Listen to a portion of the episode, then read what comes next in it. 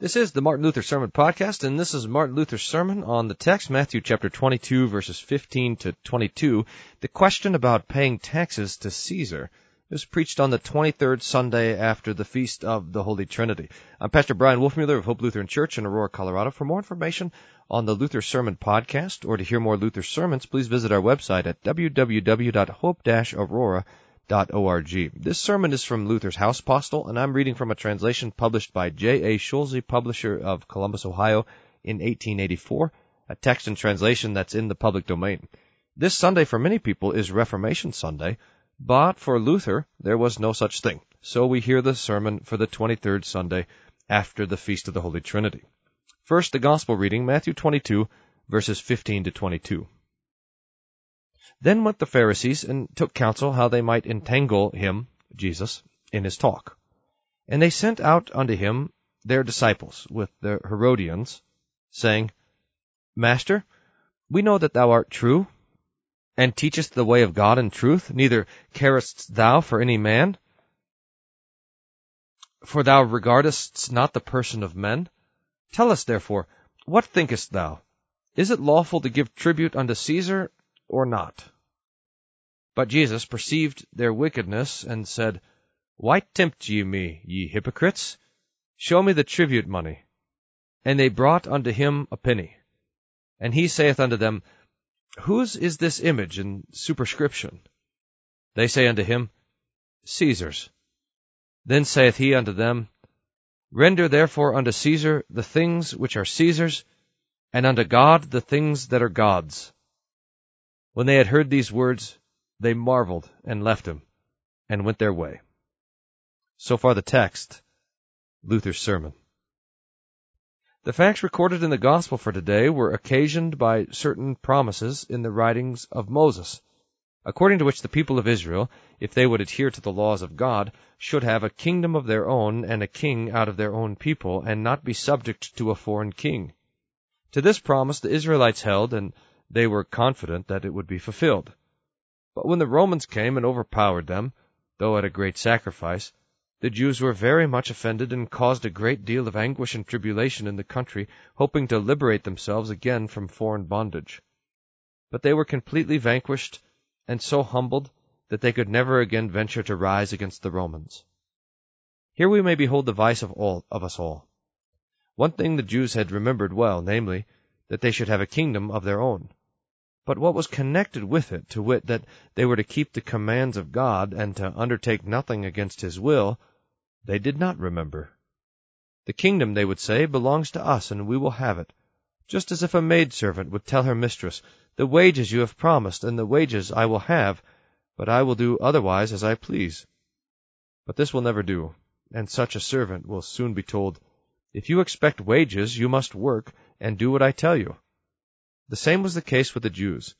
They were disobedient and stubborn, and did not regard God's commands, and yet they expected to be free.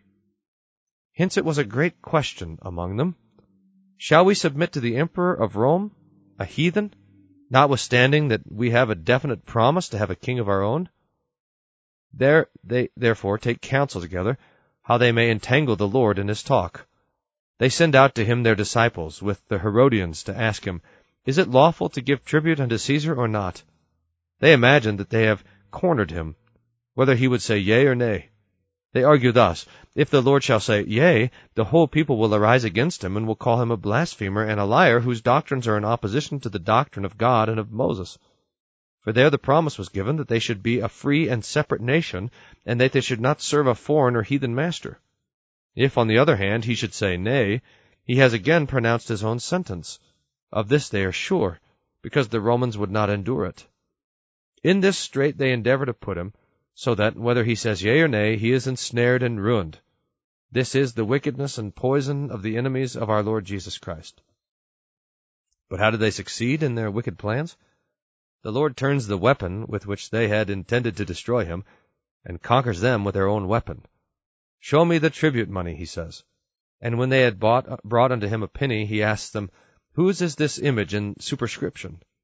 This seems to be a very simple proceeding. The Pharisees as yet do not think of being detected in their wickedness, and therefore they answer very readily, The image and superscription are Caesar's. This is all the Lord wants to hear. He now asks them, Did you say that this image and superscription are Caesar's? They answer, Yes, we say it.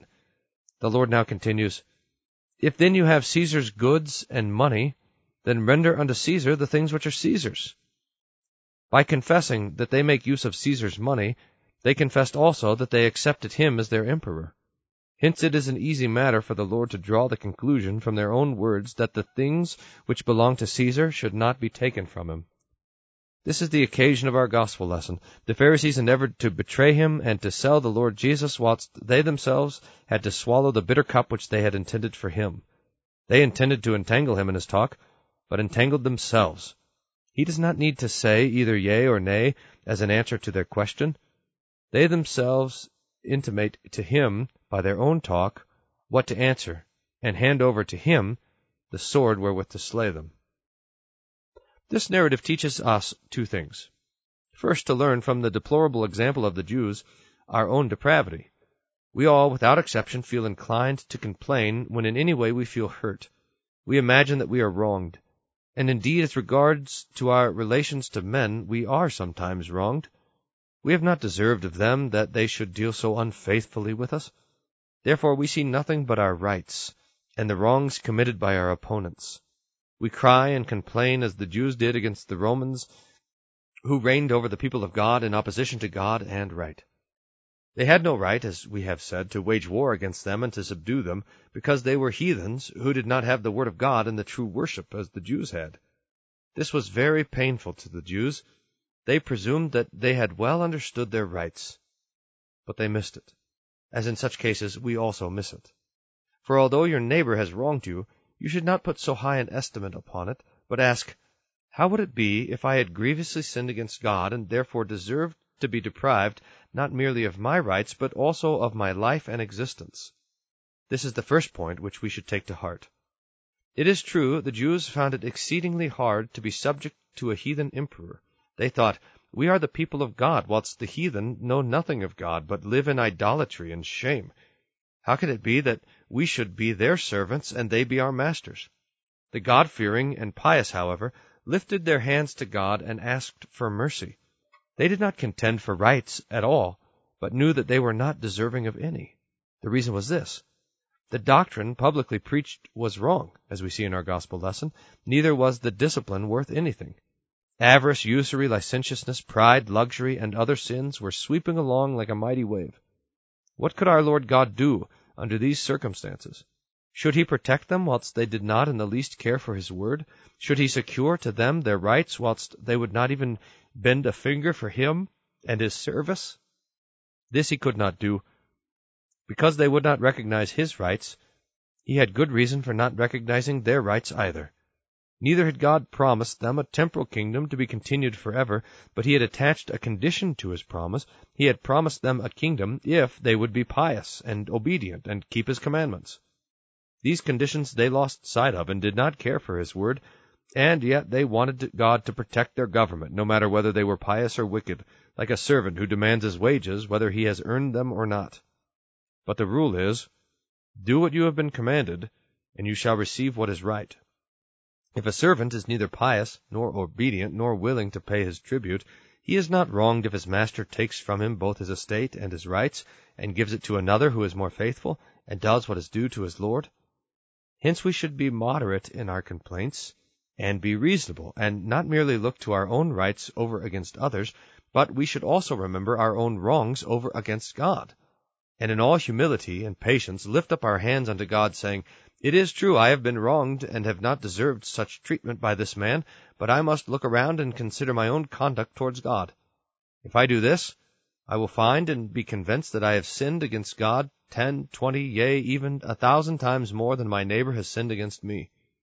Therefore it becomes me to forget my complaints, and to say, Forgive, O Lord. I will forgive also. It would be wrong to defend our rights to the very last, whilst we have been doing so much wrong against God. It is true, if one is able to defend his rights in a proper way, and by fair means, he cannot be blamed. Law and justice have been instituted by God for the purpose of being used. But where our right cannot be maintained, let every one abstain from litigation and from being impatient, but let him turn and say, I should have had my rights, and those offending me should have been condemned, but I must confess that before God I have deserved such wrong, then we would not do like the Jews, who in their life and conduct set a bad example, and still insist on their rights, though God did not have his rights at their hands. It is just as in the case of the wicked peasants, who expect protection from the government, but will not pay tribute nor give anything. Such wantonness God has condemned by giving the sword into the hands of the powers that be. If these people will not pay their dues of their own account, they can be taken hold of and compelled. This, however, cannot be said without reference to the poor preachers. They have no such power to compel those who do not pay them what they owe. Therefore wicked citizens and peasants imagine that they do right when they do not give them anything, or at least not of the best, but of the very poorest quality. And what is the consequence? If a pastor cannot punish nor secure his rights, God will take the matter in hand and send pestilence among men and beasts. He will send thieves and officers to take what is left. He permits grapes, grain, fruit, and vegetable to be destroyed by thunderstorms. Then it may be said, Dear citizen, dear peasant, do not complain of suffering wrong. You may imagine that you suffer wrong, but before God you receive your dues. Before Him you have deserved all, yea, even worse things. Hence do not complain of suffering wrong, but complain on account of your sins and impenitence, and on account of your covetousness, pride, carnal security, contempt of God's word, etc. Such sins turn your rights into real wrongs. Of these facts the Lord re- reminds the Jews. Because they have lost their kingdom, and have been subdued by the Romans, they should not now complain, but should remember their own faults. They should now be satisfied, because they had not given unto God the things that are God's. But the Jews did not want to do this. Their minds were intent only on regaining their kingdom and their rights. Therefore the Lord says, No. The Emperor of Rome shall serve my purpose. If you will not willingly bear the well merited visitations which I have caused to come upon you, he shall compel you. The kingdom was not promised to the Jews under any other condition than that it should be pious. Otherwise they should lose all, both their rights and the kingdom. Similar must be our conduct in our day in regard to the Turks. Because they are worse than heathens, it appears to be wrong that they should gain the victory over Christians. But let us not merely ask what the Turks are, but what we are before God. Then we shall be convinced that we are not suffering any wrong. Why do the papists hold tenaciously to idolatry and persecute the word? And why do not we, having the pure gospel, mend our ways and live as it becomes Christians? This is the one point which is presented for our consideration today. The other point refers to the difference between civil government and the kingdom of our Lord Jesus Christ. The Lord does not condemn civil government, but confirms it with house, estate, food, the family, and the other states without which an empire could not exist. When the Savior says, Give unto Caesar the things which are Caesar's, he tells us in other words, If you are a citizen, a peasant, a nobleman, a prince, a husband, a wife, a manservant, or a maidservant, be contented, and do not disturb the existing empire. Servants, serve your master. Child, be subject to father and mother. These relations I do not want to sever nor destroy. They are Caesar's, and he cannot do without them. Neither are they in opposition to my kingdom, which is not of this world. We should here learn that whoever wants to be a Christian must not refuse obedience to civil government in order to be free, nor change his calling and begin something new, as the monks have been doing, who thought they could not be saved if they continued in the temporal calling. No, Christ says, this ought not to be. I do not want to destroy civil governments by my preaching. Continue in your calling and give unto Caesar what you owe him. In this God does not wish to disturb you. It does not interfere with your obedience to him. Besides this, you are required also to give unto God the things which are God's. That is, believe in the Lord Jesus, hear and accept the gospel, and continue in the fear of God according to his commandments. Be merciful, kind, and patient. Let this be your offering unto God. It will be acceptable unto him. But as regards the body, estate, calling, and occupation, let Caesar also be heard. In this way full harmony may exist between God and Caesar, which the Jews endeavored to destroy by giving neither to God nor to Caesar the things which belong to them. But here we should notice that as God does not wish to destroy the government of Caesar, because you are not disturbed thereby in your faith and in your relation toward God, whatever your calling may be, as you may be a Christian in any other, so Caesar should not disturb in any way the government of God, nor prevent the people from giving unto him the things which are his. What these are was stated above, namely, cheerfully to hear his word, to conform our lives thereto, and not to oppose it in any way. More than this we cannot give unto God here on earth.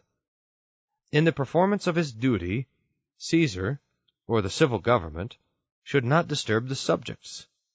In case this should be done, the subjects should refuse to be obedient and rather suffer the consequences which may follow. Therefore, it is one of the most heinous sins when the civil government requires obedience which conflicts with obedience toward God, as, for instance, when a government forbids the pure doctrine, or punishes its subjects because they insist on taking the full sacrament as it was instituted by Christ, or compel the people to take part in idolatrous exercises, in masses for the departed, in indulgences, invocation of the saints, etc.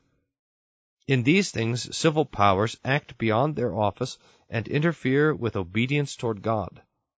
God demands of us, first of all, to hear and observe His word. If civil governments should demand the contrary, their subjects should know that they do not owe obedience. For it is written, We ought to obey God rather than men. And the Lord not only commands us to give unto Caesar the things which are Caesar's, but also to God the things which are God's.